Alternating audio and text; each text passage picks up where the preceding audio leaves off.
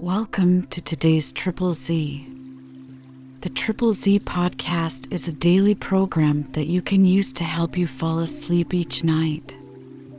Just turn down the volume, lay back, relax, and enjoy as you fall asleep.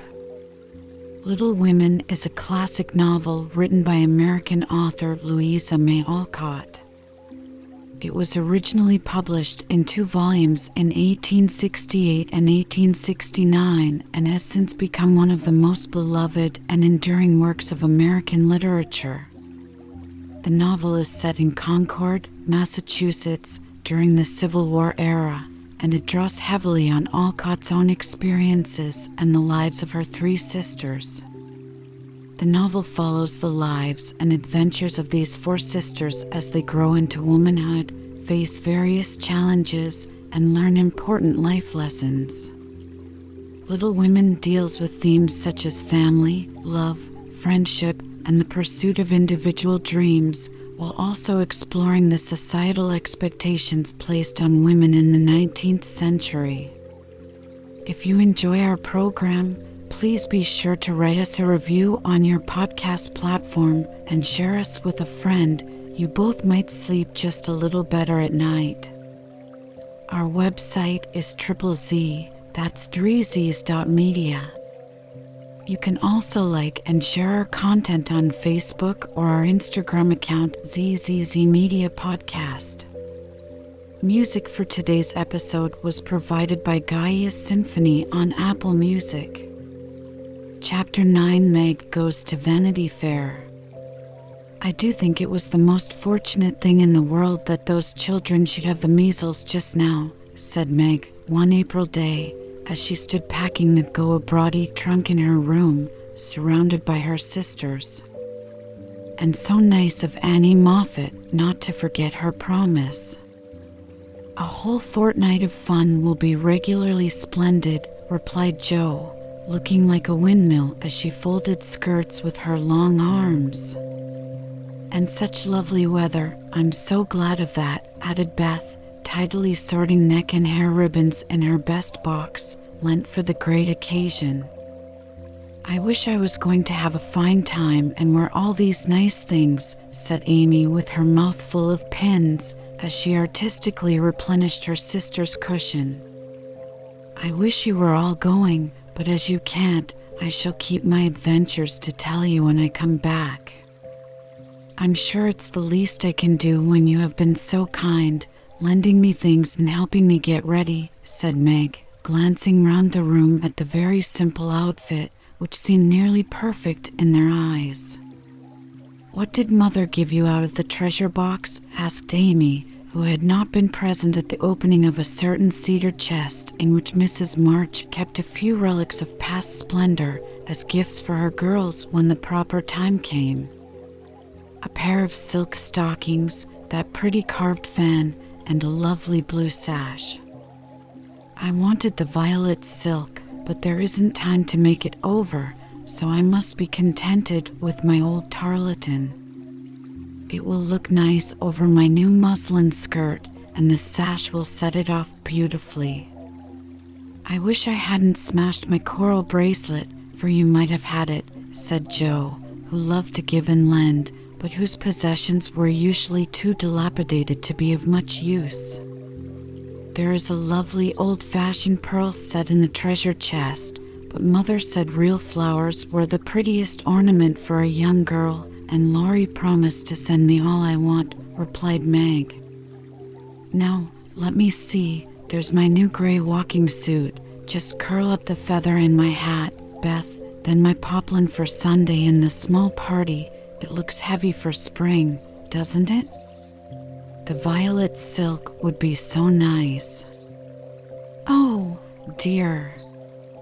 Never mind. You've got the tarlatan for the big party, and you always look like an angel in white, said Amy, brooding over the little store of finery in which her soul delighted. It isn't low necked, and it doesn't sweep enough, but it will have to do. My blue house dress looks so well, turned and freshly trimmed, that I feel as if I got a new one. My silk sacque isn't a bit the fashion, and my bonnet doesn't look like Sally's. I didn't like to say anything, but I was sadly disappointed in my umbrella. I told Mother Black with a white handle, but she forgot and bought a green one with a yellowish handle. It's strong and neat, so I ought not to complain, but I know I shall feel ashamed of it beside Annie's silk one with a gold top, sighed Meg, surveying the little umbrella with great disfavor. Change it, advised Jo. I won't be so silly or hurt Marmee's feelings when she took so much pains to get my things. It's a nonsensical notion of mine, and I'm not going to give up to it. My silk stockings and two pairs of new gloves are my comfort. You are a dear to lend me yours, Jo.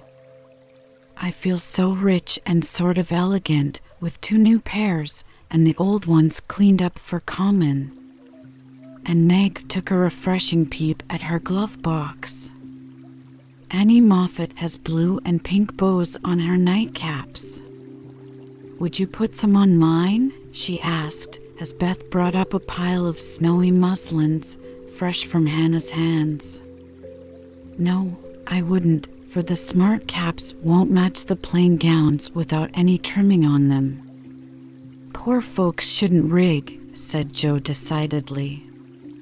I wonder if I shall ever be happy enough to have real lace on my clothes and bows on my caps, said Meg impatiently. You said the other day that you'd be perfectly happy if you could only go to Annie Moffat's, observed Beth in her quiet way. So I did. Well, I am happy, and I won't fret, but it does seem as if the more one gets, the more one wants, doesn't it? There now, the trays are ready, and everything in but my ball dress, which I shall leave for Mother to pack, said Meg, cheering up as she glanced from the half filled trunk to the many times pressed and mended white tarlatan, which she called her ball dress with an important air. The next day was fine, and Meg departed in style for a fortnight of novelty and pleasure. Mrs. March had consented to the visit rather reluctantly, fearing that Margaret would come back more discontented than she went. But she begged so hard and Sally had promised to take good care of her, and a little pleasure seemed so delightful after a winter of irksome work that the mother yielded, and the daughter went to take her first taste of fashionable life. The Moffats were very fashionable, and simple Meg was rather daunted, at first, by the splendor of the house and the elegance of its occupants. But they were kindly people, in spite of the frivolous life they led, and soon put their guest at her ease. Perhaps Meg felt, without understanding why, that they were not particularly cultivated or intelligent people, and that all their gilding could not quite conceal the ordinary material of which they were made. It certainly was agreeable to fare sumptuously, drive in a fine carriage, wear her best frock every day, and do nothing but enjoy herself. It suited her exactly, and soon she began to imitate the manners and conversation of those about her, to put on little airs and graces, use French phrases, crimp her hair, take in her dresses, and talk about the fashions as well as she could. The more she saw of Annie Moffat's pretty things, the more she envied her and sighed to be rich. Home now looked bare and dismal as she thought of it. Work grew harder than ever, and she felt that she was a very destitute and much injured girl in spite of the new gloves and silk stockings. She had not much time for repining, however, for the three young girls were busily employed in having a good time. They shopped, walked, rode, and called all day, went to theaters and operas, or frolicked at home in the evening, for Annie had many friends and knew how to entertain them. Her older sisters were very fine young ladies, and one was engaged, which was extremely interesting and romantic, Meg thought.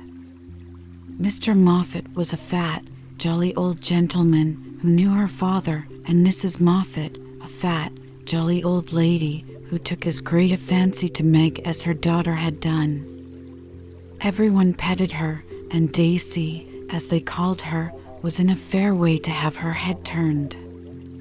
When the evening for the small party came, she found that the poplin wouldn't do at all, for the other girls were putting on thin dresses and making themselves very fine indeed. So out came the tarlatan, looking older, limper, and shabbier than ever beside Sally's crisp new one. Meg saw the girls glance at it and then at one another, and her cheeks began to burn, for with all her gentleness she was very proud. No one said a word about it, but Sally offered to dress her hair and Annie to tie her sash, and Belle, the engaged sister, praised her white arms. But in their kindness, Meg saw only pity for her poverty, and her heart felt very heavy as she stood by herself while the others laughed, chattered, and flew about like gauzy butterflies. The hard, bitter feeling was getting pretty bad when the maid brought in a box of flowers. Before she could speak, Annie had the cover off, and all were exclaiming at the lovely roses, heath, and fern within. It's for Belle, of course. George always sends her some, but these are altogether ravishing, cried Annie with a great sniff. They are for Miss March, the man said. And here's a note, put in the maid, holding it to Meg. What fun! Who are they from? Didn't know you had a lover, cried the girls, fluttering about Meg in a high state of curiosity and surprise. The note is from Mother, and the flowers from Laurie, said Meg simply, yet much gratified that he had not forgotten her. Oh, indeed, said Annie with a funny look as Meg slipped the note into her pocket as a sort of talisman against envy, vanity, and false pride, for the few loving words had done her good, and the flowers cheered her up by their beauty. Feeling almost happy again, she laid by a few ferns and roses for herself, and quickly made up the rest in dainty bouquets for the breasts, hair, or skirts of her friends, offering them so prettily that Clara, the elder sister, told her she was the sweetest little thing she ever saw, and they looked quite charmed with her small attention. Somehow the kind act finished her despondency, and when all the rest went to show themselves to Mrs. Moffat, she saw a happy, bright eyed face in the mirror as she laid her ferns against her rippling hair and fastened the roses in the dress that didn't strike her as so very shabby now. She enjoyed herself very much that evening, for she danced to her heart's content. Everyone was very kind, and she had three compliments. Annie made her sing, and someone said she had a remarkably fine voice. Major Lincoln asked who the fresh little girl with the beautiful eyes was, and Mr. Moffat insisted on dancing with her because she didn't dawdle, but had some spring in her, as he gracefully expressed it. So altogether she had a very nice time, till she overheard a bit of conversation which disturbed her extremely. She was sitting just inside the conservatory, waiting for her partner to bring her an ice, when she heard a voice ask on the other side of the flowery wall, How old is he? Sixteen or seventeen, I should say, replied another voice. It would be a grand thing for one of those girls, wouldn't it? Sally says they are very intimate now, and the old man quite dotes on them. Mrs. M. has made her plans, I dare say, and will play her cards well, early as it is. The girl evidently doesn't think of it yet, said Mrs. Moffat. She told that fib about her mamma, as if she did know, and colored up when the flowers came quite prettily. Poor thing! She'd be so nice if she was only got up in style. Do you think she'd be offended if we offered to lend her a dress for Thursday? asked another voice. She's proud, but I don't believe she'd mind, for that dowdy tarlatan is all she has got. She may tear it tonight, and that will be a good excuse for offering a decent one. Here Meg's partner appeared, to find her looking much flushed and rather agitated. She was proud, and her pride was useful just then, for it helped her hide her mortification, anger, and disgust at what she had just heard. For, innocent and unsuspicious as she was, she could not help understanding the gossip of her friends. She tried to forget it, but could not, and kept repeating to herself, Mrs. M has made her plans, that fib about her mamma and Dowdy Tarlatan, till she was ready to cry and rush home to tell her troubles and ask for advice. As that was impossible, she did her best to seem gay, and being rather excited, she succeeded so well that no one dreamed what an effort she was making. She was very glad when it was all over and she was quiet in her bed, where she could think and wonder and fume till her head ached and her hot cheeks were cooled by a few natural tears. Those foolish, yet well meant words had opened a new world to Meg and much disturbed the peace of the old one in which till now she had lived as happily as a child. Her innocent friendship with Laurie was spoiled by the silly speeches she had overheard.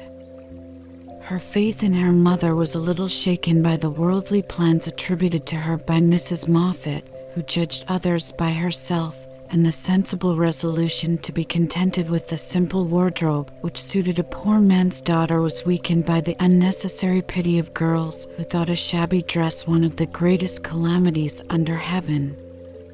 Poor Meg had a restless night and got up heavy eyed, unhappy, half resentful toward her friends, and half ashamed of herself for not speaking out frankly and setting everything right. Everybody dawdled that morning, and it was noon before the girls found energy enough even to take up their worsted work. Something in the manner of her friends struck Meg at once. They treated her with more respect, she thought, took quite a tender interest in what she said, and looked at her with eyes that plainly betrayed curiosity. All this surprised and flattered her, but she did not understand it till Miss Belle looked up from her writing and said, with a sentimental air, Daisy, dear, I've sent an invitation to your friend, Mr. Laurence, for Thursday. We should like to know him, and it's only a proper compliment to you. Meg colored, but a mischievous fancy to tease the girls made her reply demurely, You are very kind, but I'm afraid he won't come. Why not, chérie? Asked Miss Belle. He's too old. My child, what do you mean? What is his age? I beg to know, cried Miss Clara. Nearly seventy, I believe, answered Meg, counting stitches to hide the merriment in her eyes. You sly creature! Of course we meant the young man, exclaimed Miss Belle, laughing. There isn't any. Laurie is only a little boy. And Meg laughed also at the queer look which the sisters exchanged as she thus described her supposed lover. About your age, Nan said. Near my sister Jo's. I am seventeen in August, returned Meg, tossing her head. It's very nice of him to send you flowers, isn't it? said Annie, looking wise about nothing. Yes, he often does, to all of us, for their house is full, and we are so fond of them. My mother and old Mr. Laurence are friends, you know, so it is quite natural that we children should play together, and Meg hoped they would say no more. It's evident Daisy isn't out yet, said Miss Clara to Belle with a nod. Quite a pastoral state of innocence all round, returned Miss Belle with a shrug. I'm going out to get some little matters for my girls. Can I do anything for you, young ladies? asked Mrs. Moffat, lumbering in like an elephant in silk and lace. No, thank you, ma'am, replied Sally. I've got my new pink silk for Thursday and don't want a thing. Nor I, began Meg, but stopped because it occurred to her that she did want several things and could not have them. What shall you wear? asked Sally. My old white one again, if I can mend it fit to be seen. It got sadly torn last night, said Meg, trying to speak quite easily, but feeling very uncomfortable. Why don't you send home for another? Said Sally, who was not an observing young lady. I haven't got any other. It cost Meg an effort to say that, but Sally did not see it and exclaimed in amiable surprise, Only that? How funny! She did not finish her speech, for Belle shook her head at her and broke in, saying kindly, Not at all. Where is the use of having a lot of dresses when she isn't out yet? There's no need of sending home, Daisy, even if you had a dozen, for I've got a sweet blue silk laid away, which I've outgrown, and you shall wear it to please me, won't you, dear? You are very kind, but I don't mind my old dress if you don't. It does well enough for a little girl like me, said Meg. Now do let me please myself by dressing you up in style. I admire to do it, and you'd be a regular little beauty with a touch here and there. I shan't let anyone see you till you are done, and then we'll burst upon them like Cinderella and her godmother going to the ball, said Belle in her persuasive tone. Meg couldn't refuse the offer so kindly made, for a desire to see if she would be a little beauty after touching up caused her to accept and forget all her former uncomfortable feelings toward the Moffats. On the Thursday evening, Belle shut herself up with her maid, and between them they turned Meg into a fine lady. They crimped and curled her hair, they polished her neck and arms with some fragrant powder, touched her lips with coral and salve to make them redder, and Hortense would have added a soupkin of rouge if Meg had not rebelled. They laced her into a sky blue dress, which was so tight she could hardly breathe, and so low in the neck that modest Meg blushed at herself in the mirror. A set of silver filigree was added, bracelets, necklace, brooch, and even earrings, for Hortense tied them on with a bit of pink silk which did not show. A cluster of rose buds at the bosom and a ruche reconciled Meg to the display of her pretty, white shoulders, and a pair of high-heeled silk boots satisfied the last wish of her heart.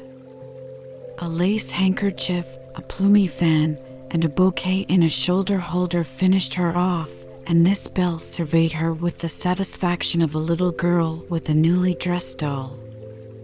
Mademoiselle is charmante, très jolie, is she not? cried Hortense, clasping her hands in an affected rapture. Come and show yourself, said Miss Belle, leading the way to the room where the others were waiting. As Meg went rustling after, with her long skirts trailing, her earrings tinkling, her curls waving, and her heart beating, she felt as if her fun had really begun at last, for the mirror had plainly told her that she was a little beauty. Her friends repeated the pleasing phrase enthusiastically, and for several minutes she stood, like the jackdaw in the fable, enjoying her borrowed plumes, while the rest chattered like a party of magpies. While I dress, do you drill her, Nan, in the management of her skirt and those French heels, or she will trip herself up? Take your silver butterfly and catch up that long curl on the left side of her head, Clara, and don't any of you disturb the charming work of my hands, said Belle, as she hurried away, looking well pleased with her success. You don't look a bit like yourself, but you are very nice. I'm nowhere beside you, for Belle has heaps of taste, and you're quite French, I assure you. Let your flowers hang, don't be so careful of them, and be sure you don't trip, returned Sally, trying not to care that Meg was prettier than herself. Keeping that warning carefully in mind, Margaret got safely downstairs and sailed into the drawing rooms where the Moffats and a few early guests were assembled. She very soon discovered that there is a charm about fine clothes which attracts a certain class of people and secures their respect. Several young ladies, who had taken no notice of her before, were very affectionate all of a sudden. Several young gentlemen, who had only stared at her at the other party, now not only stared, but asked to be introduced, and said all manner of foolish but agreeable things to her, and several old ladies, who sat on the sofas and criticized the rest of the party, inquired who she was with an air of interest. She heard Mrs. Moffat reply to one of them.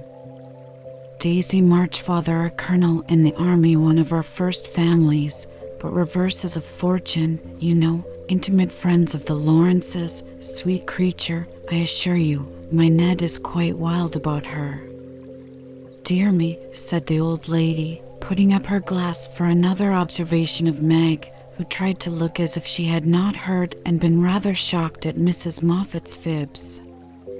The queer feeling did not pass away, but she imagined herself acting the new part of fine lady and so got on pretty well, Though the tight dress gave her a side ache, the train kept getting under her feet, and she was in constant fear lest her earrings should fly off and get lost or broken.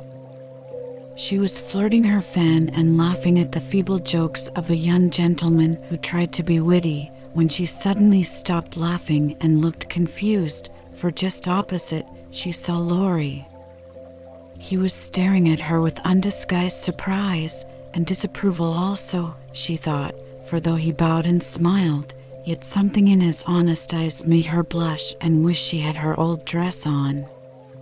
To complete her confusion, she saw Belle and Annie, and both glanced from her to Laurie, who, she was happy to see, looked unusually boyish and shy. Silly creatures, to put such thoughts into my head. I won't care for it, or let it change me a bit, thought Meg, and rustled across the room to shake hands with her friend.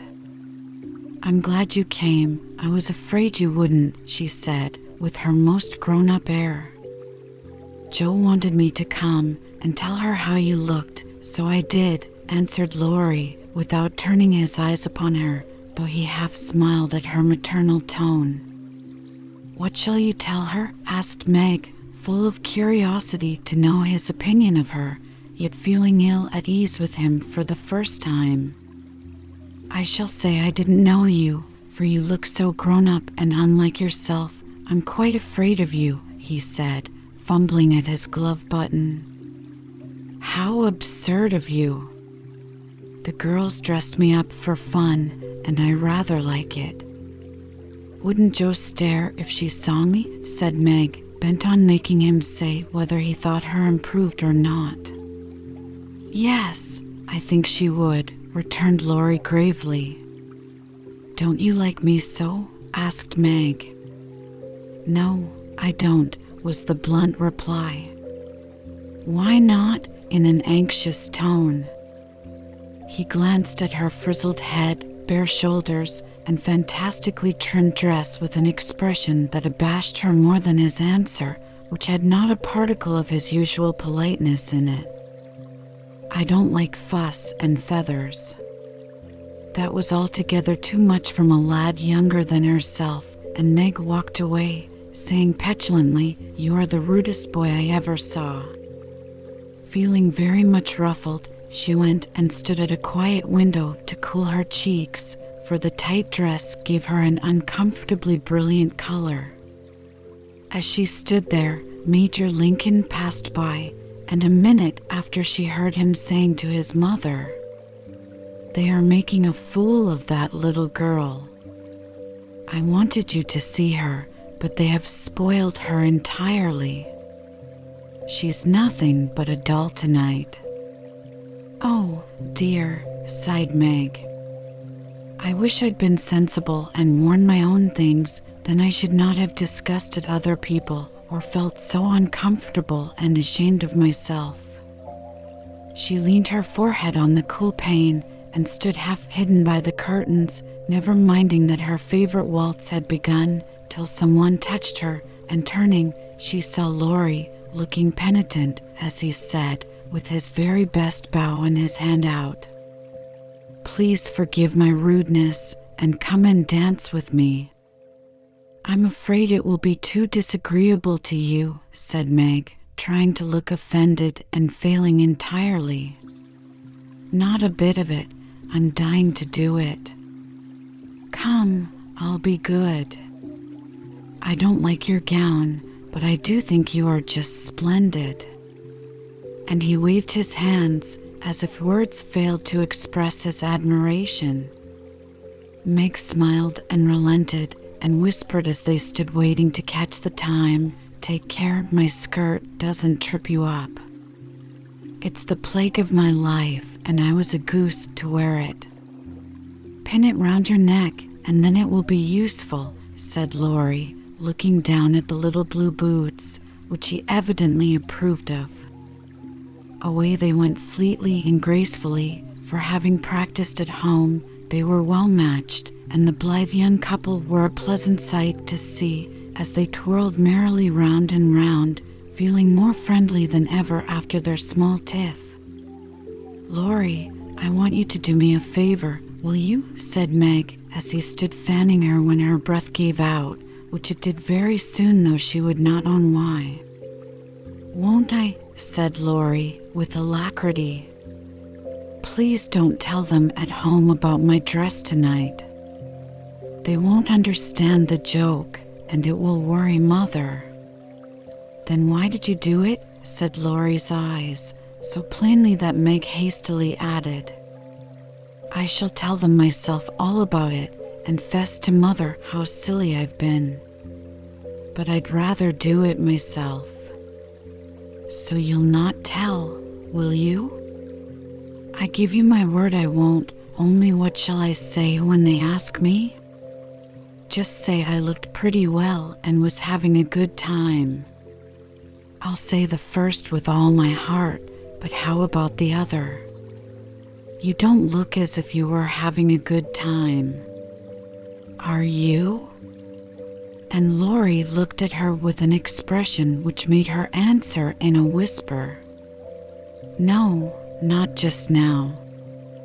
Don't think I'm horrid. I only wanted a little fun, but this sort doesn't pay, I find, and I'm getting tired of it. Here comes Ned Moffat. What does he want? said Laurie, knitting his black brows as if he did not regard his young host in the light of a pleasant addition to the party. He put his name down for three dances, and I suppose he's coming for them. What a bore, said Meg, assuming a languid air which amused Laurie immensely. He did not speak to her again till supper time, when he saw her drinking champagne with Ned and his friend Fisher, who were behaving like a pair of fools, as Laurie said to himself, for he felt a brotherly sort of right to watch over the Marches and fight their battles whenever a defender was needed. You'll have a splitting headache tomorrow if you drink much of that. I wouldn't, Meg. Your mother doesn't like it, you know, he whispered, leaning over her chair as Ned turned to refill her glass and Fisher stooped to pick up her fan. I'm not Meg tonight. I'm a doll who does all sorts of crazy things. Tomorrow I shall put away my fuss and feathers and be desperately good again, she answered with an affected little laugh. Wish tomorrow was here, then, muttered Laurie, walking off, ill pleased at the change he saw in her. Meg danced and flirted, chattered and giggled, as the other girls did. After supper she undertook the German and blundered through it, nearly upsetting her partner with her long skirt and romping in a way that scandalized Laurie, who looked on and meditated a lecture. But he got no chance to deliver it, for Meg kept away from him till he came to say good night. Remember, she said, trying to smile, for the splitting headache had already begun. Silence a la mort, replied Laurie with a melodramatic flourish as he went away. This little bit of byplay excited Annie's curiosity, but Meg was too tired for gossip and went to bed, feeling as if she had been to a masquerade and hadn't enjoyed herself as much as she expected. She was sick all the next day, and on Saturday went home, quite used up with her fortnight's fun and feeling that she had sat in the lap of luxury long enough. It does seem pleasant to be quiet and not have company manners on all the time. Home is a nice place, though it isn't splendid, said Meg, looking about her with a restful expression as she sat with her mother and Jo on the Sunday evening. I'm glad to hear you say so, dear, for I was afraid home would seem dull and poor to you after your fine quarters, replied her mother, who had given her many anxious looks that day. For motherly eyes are quick to see any change in children's faces. Meg had told her adventures gaily and said over and over what a charming time she had had, but something still seemed to weigh upon her spirits, and when the younger girls were gone to bed, she sat thoughtfully staring at the fire, saying little and looking worried. As the clock struck nine and Jo proposed bed, Meg suddenly left her chair and, taking Beth's stool, leaned her elbows on her mother's knee, saying bravely, Marmee, I want to fess Dot. I thought so. What is it, dear? Shall I go away? asked Jo discreetly. Of course not. Don't I always tell you everything?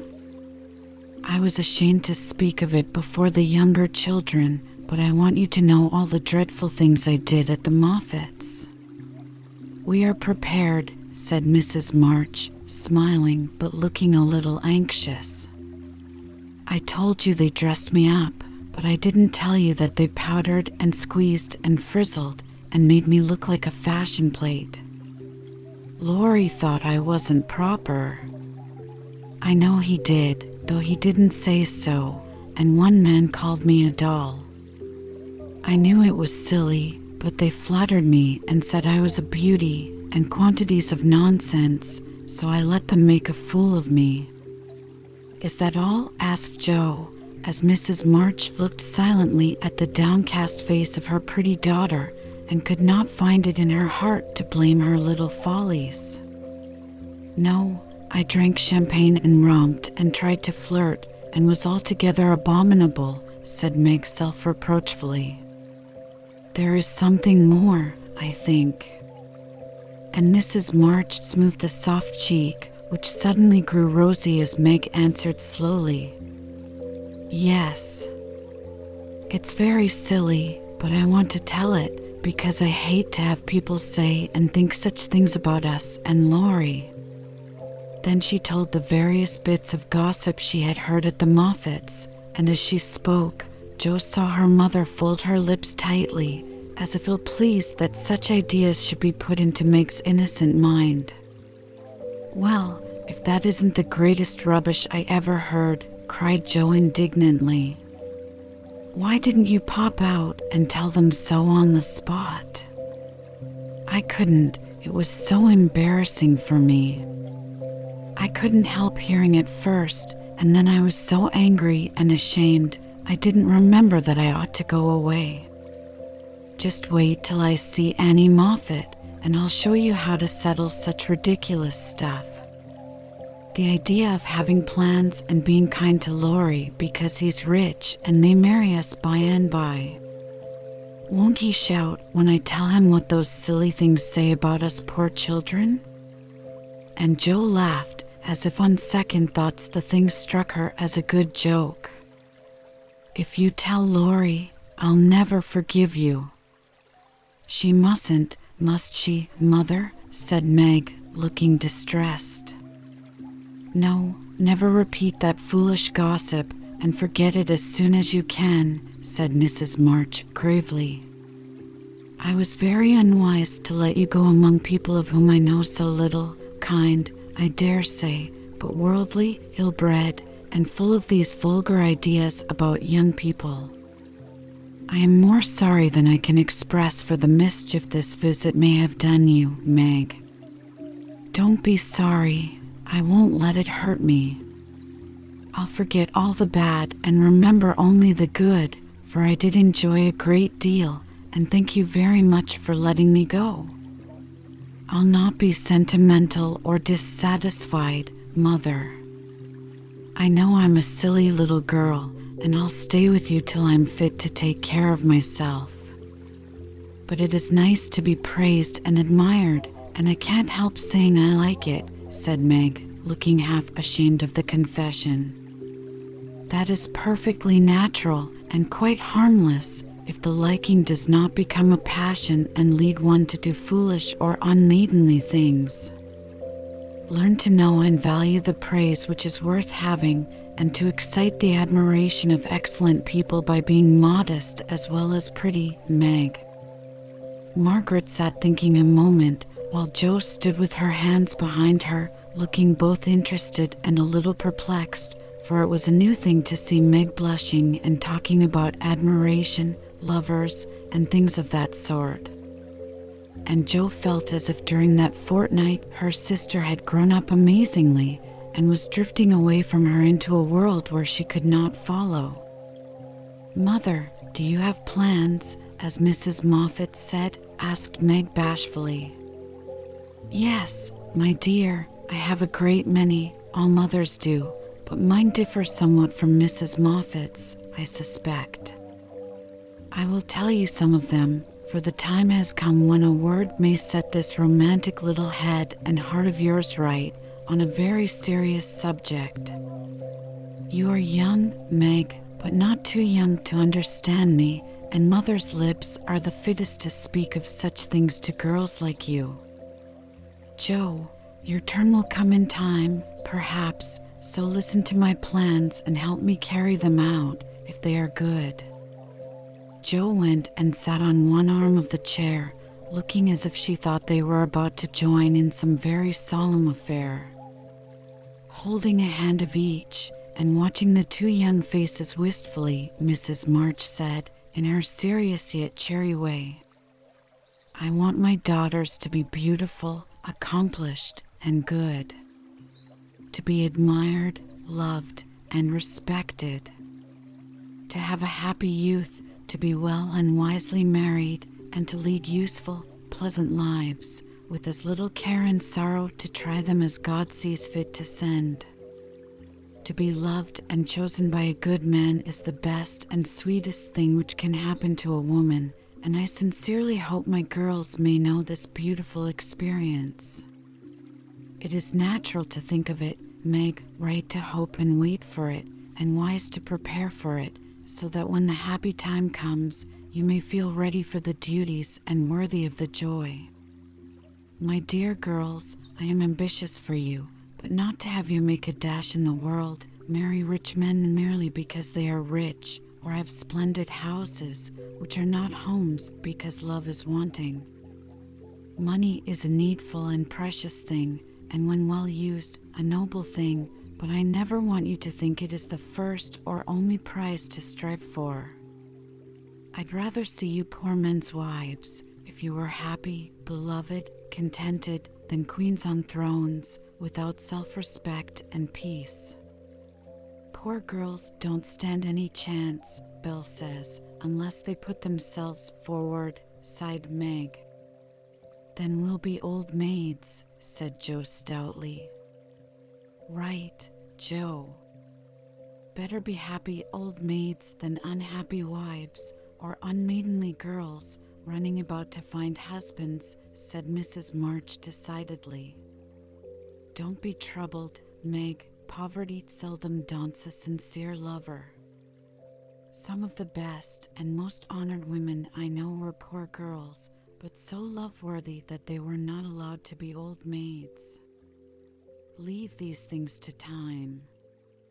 Make this home happy so that you may be fit for homes of your own if they are offered you, and contented here if they are not. One thing remember, my girls.